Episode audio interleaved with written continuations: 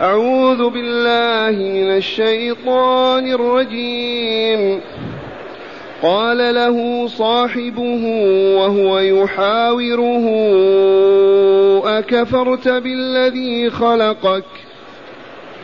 أكفرت بالذي خلقك من تراب ثم من نطفة ثم سواك رجلا. لكن هو الله ربي ولا أشرك بربي أحدا.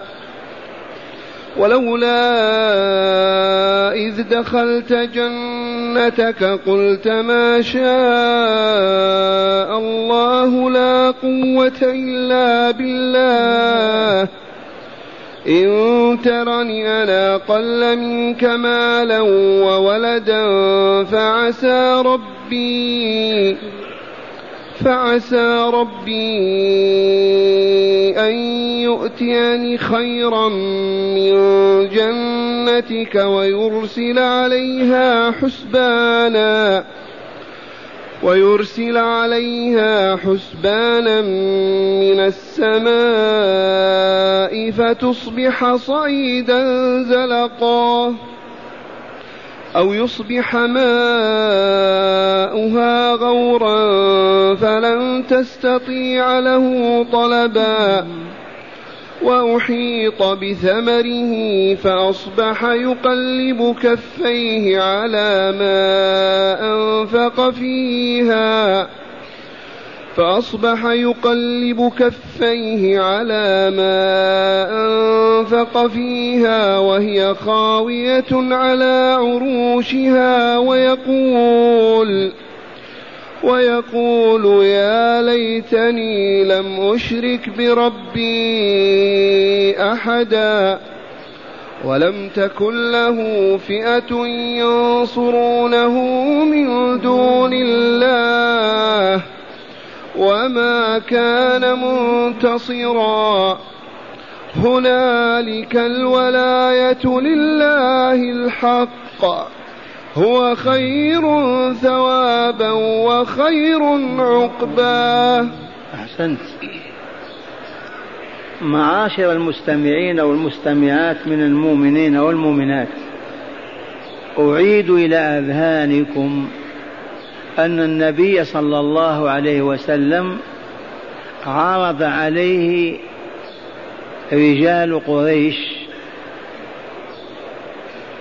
كأبي جهل وعمر بن أبي معيط عبد وأمية بن خلف قالوا له إن أنت أبعدت هؤلاء الفقراء من مجلسك يعنون بلالا وصهيبا وعمار وخباب.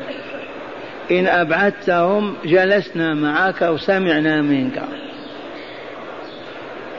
وكأن النبي صلى الله عليه وسلم هو يرغب في نصرة دينه كأنه ما أعلن ولكن ما كره هذا العرض. فأنزل الله تبارك وتعالى عليه قوله ولا تعد عيناك واصبر واصبر نفسك مع الذين يدعون ربهم بالغداة والعشي. اصبر نفسك مع الذين يدعون ربهم بالغداة والعشي. ولا تعد عيناك عنهم تريد زينة الحياة الدنيا. ولا تطع من أغفلنا قلبه عن ذكرنا واتبع هواه وكان أمره فرطا وقل الحق من ربكم فمن شاء فليؤمن ومن شاء فليكفر. إذا وأنزل الله تعالى هذه القصة هذا المثل العجيب بين مؤمن صادق الإيمان وبين كافر خبيث النفس شرير السلوك. في صورة قصة لينتفع بها المؤمنون مدى الحياة. فقال تعالى لرسوله وهو يخاطبه.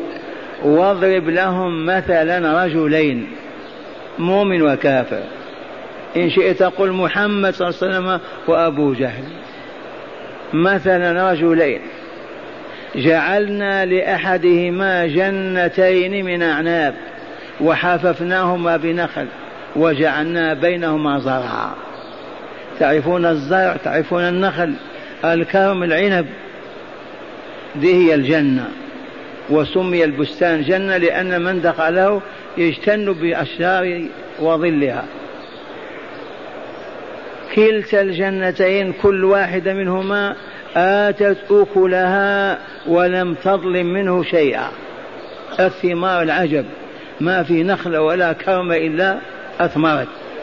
وفجرنا خلالهما نهرا. وبين النخيل والعناب والعناب بين البستانين عين متفجرة لسقي الزرع والنخل. وكان له ثمر وكان له ثمر.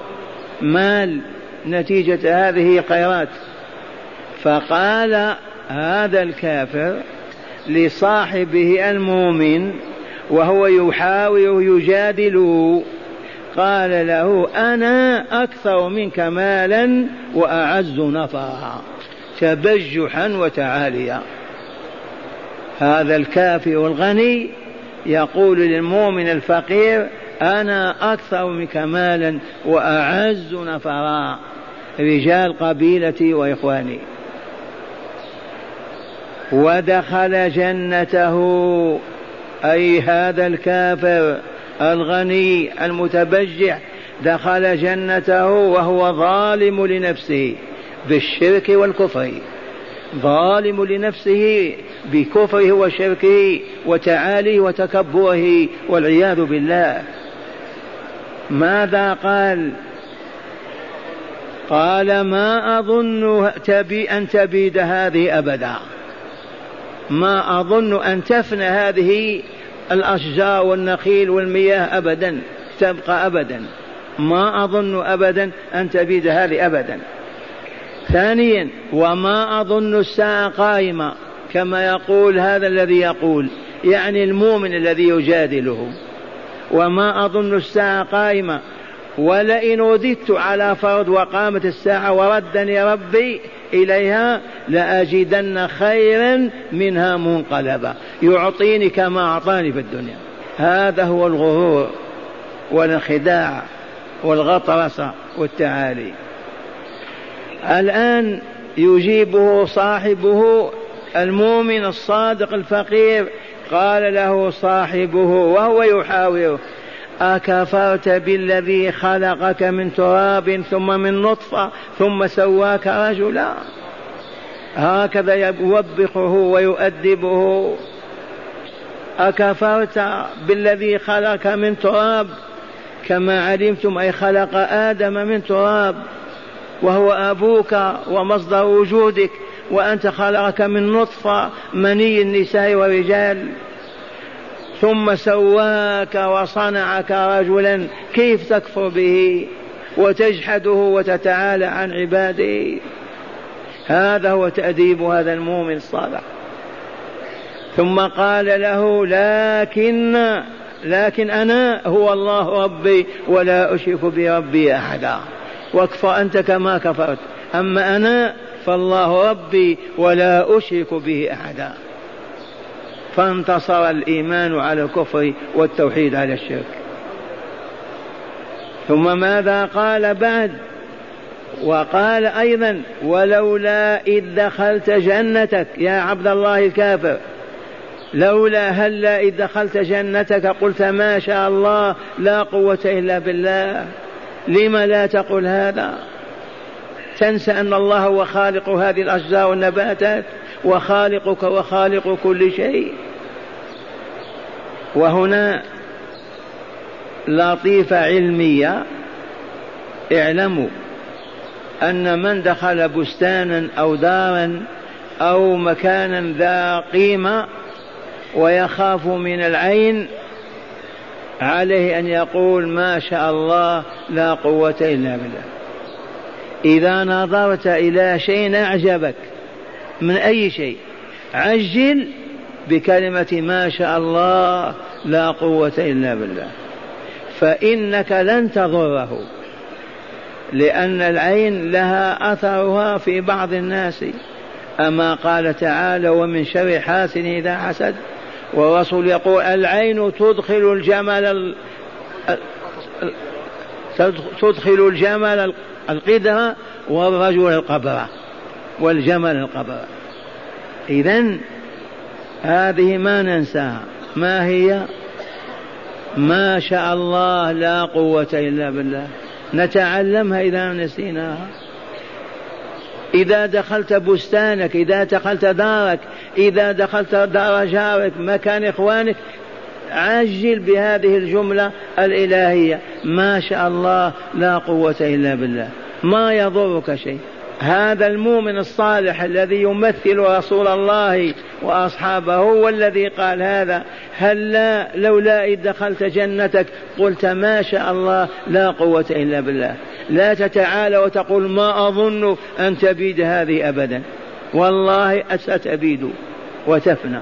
معاشر المستمعين أخذنا هذه اللطيفة أو ما عندكم حاجة إليها؟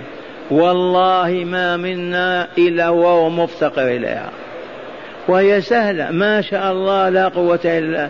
تعجبك سيارة فخمة. قول ما شاء الله لا قوة إلا. حتى لا تصيبها بعينك.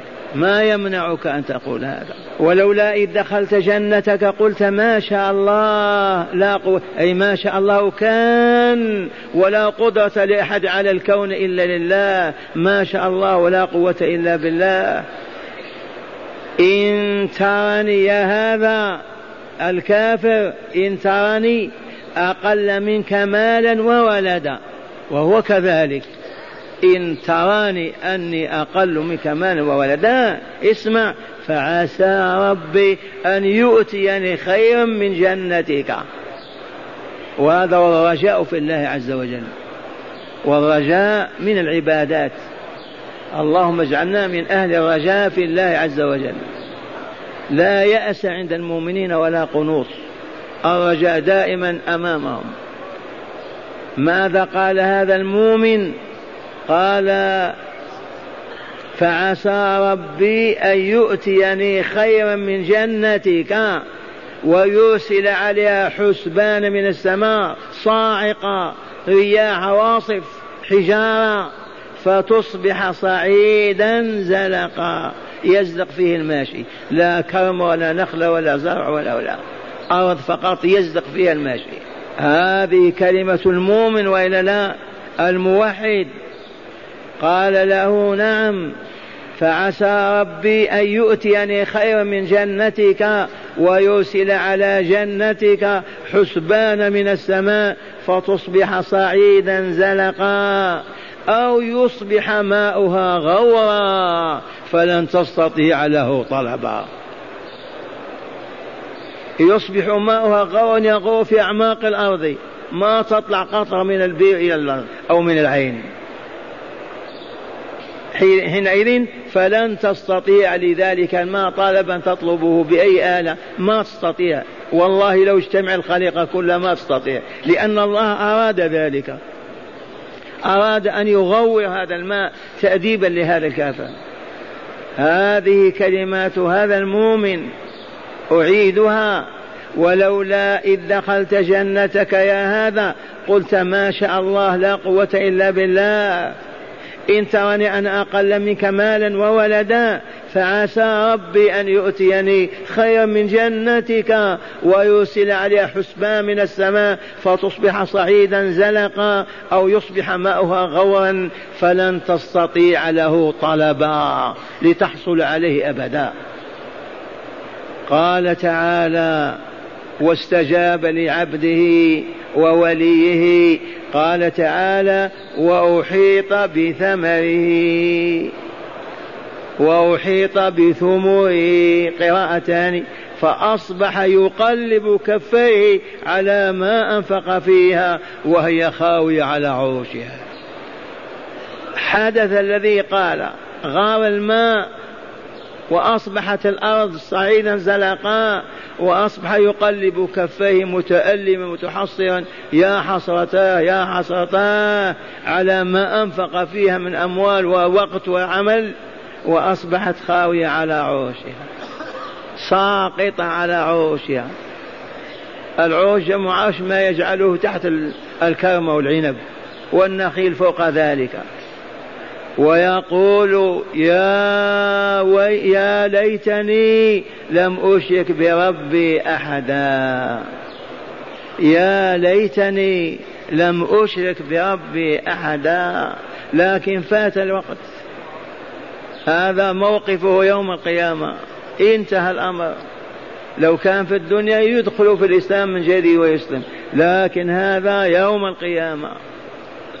يا ليتني لم أشرك بربي أحدا من الشركاء أبيض أو أسود من الملائكة والرسل أو من الأنبياء والصالحين أو غيرهم أحدا من الخلق. معاشر المستمعين من باب وجوب بيان إن بيننا إخوانا لنا ما عرفوا الطريق ما علموا فالفرصة سانحة. أقول اسمعوا. لنعلم أن الشرك بالله من أعظم الذنوب لا ذنب أعظم منه. ولهذا من مات على الشرك مات يشرك بالله شيئا لن يغفر له ولن يدخل الجنة. هذا حكم الله. جاء من سورة النساء قول ربنا تعالى إن الله لا يغفر أن يشرك به. وإن الله لا يغفر أن يشرك به. ومن يشرك به ويغفر ما دون ذلك لمن يشاء. ومن يشرك بالله فقد افترى إثما عظيما. تأملوا الآية. هذا خبر. من المخبر؟ الله جل جلاله. كيف وصلنا خبر الله؟ بواسطة كتابه القرآن العظيم الذي في صدورنا وسطورنا. هذا خبر. إن الله لا يغفر أن يشرك به ويغفر ما دون ذلك لمن يشاء. ومن يشرك بالله فقد افترى إثما عظيما. وفي الآية الثانية فقد ضل ضلالا بعيدا. فلنعلم أنه لا إله إلا الله. ونصرح بهذا. ونذكر الله به. المآذن نسمع فيها لا إله إلا الله. ومن هنا الحلف بغير الله من الشرك. فمن كان منا يحلف بغير الله يقول ورأس فلان أو حق فلان أو كذا عليه أن يتوب إلى الله من الآن. ولا يحلف بغير الله أبدا لأن الحلف بغير الله شرك. من أخبر بهذا رسول الله صلى الله عليه وسلم في قوله من حلف بغير الله فقد أشرك. على المنبر قال ألا ألا من كان حالفا فليحلف بالله وليصمت. إذا ومن حلف بغير الله فقد أشرك. معاشر المستمعين والمستمعات لن نحلف بغير ربنا حتى نموت. ومن يجري على لسانه بدون قصد لأنه اعتاده سنين فما العلاج؟ بين العلاج والدواء رسول الله صلى الله عليه وسلم فليقل بعد ذلك لا إله إلا الله. ما شعرت حتى قلت حق فلان أو راس فلان بعدها قل لا إله إلا الله. تمحو هذه الحسنة تلك السيئة. هذا تعليم رسول الله صلى الله عليه وسلم. لأن أصحابه منهم من آمن بعد أربعين سنة من عمره. منهم ثلاثين سنة وهو يعبد غير الله يجري على لسان يقول ولات فعالج الرسول صلى الله عليه وسلم هذا الموقف فقال من حلف بغير الله وهو لا يشعر فليقل لا إله إلا الله فإنها تمحوها. ثانيا بعض الغافلين بعض الجاهلين يدعون غير الله. يا سيدي فلان يا رسول الله يا فاطمة يا رجال البلاد يا مولاي فلان ينادونهم يدعوهم هذا والله لشرك أعظم. فلنتب إلى الله عز وجل قبل الوفاة. فلا يحل لنا أن نسأل غير ربنا أبدا. فكيف نقول يا فلان يا فلان يا فلان وننسى الرحمن؟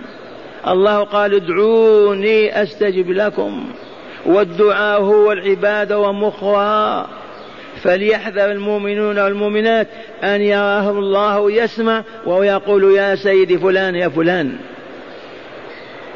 والقائلون بأنها وسيلة جاهلون أو مغلطون أو مضللون. الوسيلة أن تصلي ركعتين وتسأل الله أن تتصدق بدرهمين وتسأل الله أن تصوم يوم وتسأل الله أن تمشي على قدميك إلى بيت الله وتسأل الله.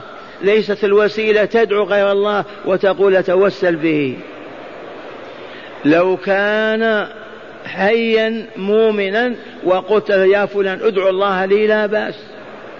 يجوز. يا فلان ادعو الله لي. لكن تنادي ميتا يا فلان وافعل بي كذا وكذا. هذا جهل عام والعياذ بالله تعالى وشرك لا يغفر إلا لمن تاب منه. عرفتم هذه؟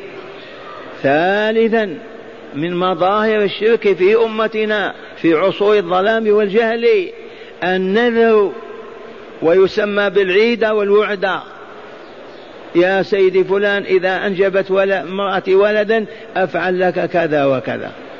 يا سيدي فلان إذا شفي ولدي أو جاء من الجيش سليما أفعل لك كذا وكذا. هذا النذر لن يكون إلا لله. لن يكون لمخلوق من مخلوقات الله إذ لا يقوى على إعطائك مطلوبك على قضاء حاجتك إلا الله.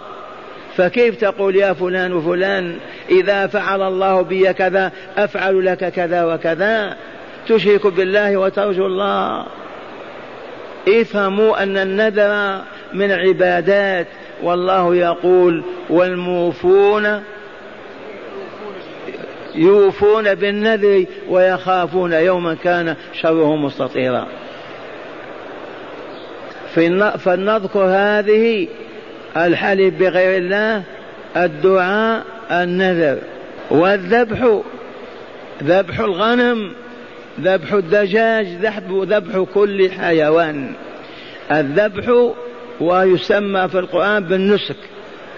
قل إن صلاتي ونسكي ومحياي ومماتي لله رب العالمين لا شريك له وبذلك أمرت وأنا أول المسلمين هكذا أمر الله رسوله أن يقول ونحن أتباع نقول بما يقول قل ماذا قل إن صلاتي الصلاة معروفة لله ونسكي أي ذبحي تقربا إلى رب لله عز وجل.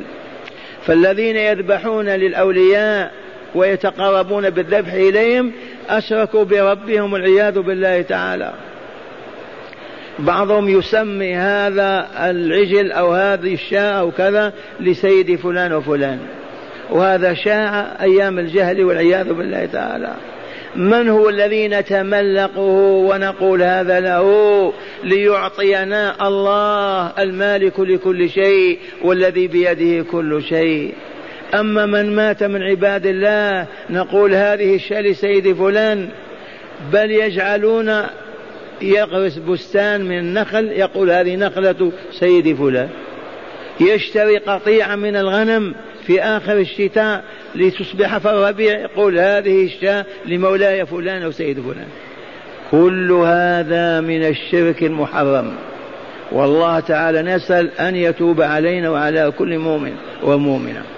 وما يذبح للأولياء لا يحل أكله أبدا. إن جهل جاهل وذبح ودعاك والله لا يحل لك أن تأكل ذلك اللحم بحال من الأحوال. لا يحل أكل ما تقرب به إلى غير الله. معاشر المستمعين نعود إلى الآية الكريمة وأحيط بثمره فأصبح يقلب كفيه على ما أنفق فيها وهي خاوية على عروشها ويقول يا ليتني لم أشرك بربي أحدا. لكن ينفع الآن بعدما مات ما ينتفع. حتى لو حشرجت في النص صدري ما تنفع التوبة. ولم تكن له فئة ينصرونه من دون الله وما كان منتصرا. ولم يكن لهذا المشرك هذا الكافر فئة جماعة من عصبته وأقاربه ينصرونه من دون الله والله ما كان وما كان منتصرا أبدا وهو بين يدي الله في ساحة فصل القضاء يوم القيامة. ثم قال تعالى هنالك هنالك الولاية لله الحق. فلهذا عرفنا أن هذا الموقف وقفه يوم القيامة. قال تعالى هنالك أي في ساحة فصل القضاء في عرصات القيامة الولاية لمن ثم لله وحده. ليس هناك من يستطيع أن يمد يده أو حتى ينطق بلسانه الولاية الكاملة لله الحق. والولاية يا معاشر المؤمنين الولاية والولاية بمعنى النصر وبمعنى الحكم. والولاية التي نريدها هي ما كانت لله عز وجل. ولله يا عبد الله. والله ولا توالي غيره. كن وليه يكن وليك. كيف نوالي ربنا؟ نفعل ما يحب ونترك ما يكره. تأملوا. تريد أن تكون ولي الله؟ أحبب ما يحب وكره ما يكره أنت وليه. من يريد أن يكون عدو الله يعكس يكره ما يحب الله ويحب ما يكره الله هو عدو الله. مرة ثانية الولاية أصحابها لا خوف عليهم ولا هم يحزنون. أخبر تعالى بذلك في قوله ألا إن أولياء الله لا خوف عليهم ولا هم يحزنون. من هم يا رب أولياؤك؟ قال الذين آمنوا وكانوا يتقون. آمنوا الإيمان الحق. وكانوا في حياتهم يتقون الله فلا يخرجون عن طاعته. بفعل الواجبات وترك المحرمات. ومن باب التيسير والتسهيل هذه الجملة. من أراد أن يكون ولي الله فليحب ما أحب الله وليكره ما كره الله. يكون ولي الله. ومعنى هذا أنه يفعل ما يحب الله فعله ويكره ما يكره الله فعله وهو معنى يؤدي الواجبات ويتخلى عن المحرمات. يكون ولي الله عز وجل. فالولاية لا تكون بالنسب أبدا وإنما فقط بموافقة الرب في محابه ومكارهه هنالك الولاية لله حق هو خير ثوابا وخير عقبى وعقبى. إيه نعم في ثواب أكثر من ثواب الله الجنة وخير عاقبة لأولياء الله من الله عز وجل. وهنا انتهت هذه المحاورة بين أهل الإيمان وأهل الكفر اللهم اجعلنا من أهل الإيمان وأبعدنا عن أهل الكفر هداية الآيات من هداية الآيات أولا بيان مآل المؤمنين كصهيب وسلمان وبلال وهو الجنة ومآل الكافرين كأبي جهل وعقبة بن أبي معيط نعم. وهو النار نعم. من هداية الآيات بينت لنا مصير ومآل المؤمنين الموحدين ومصير ومآل الكافرين والمشركين.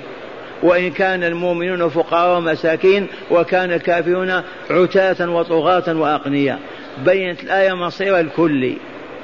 نعم. ثانيا استحباب قول من أعجبه شيء ما شاء الله لا قوة إلا بالله فإنه لا يرى فيه مكروه مكروها إن شاء الله. هذه ما ننساها وقد بينتها لكم. إذا دخلت منزلا بستانا دارا دكانا رأيت سيارة رأيت إنسان وأعجبك؟ قل ما شاء الله لا قوة إلا بالله.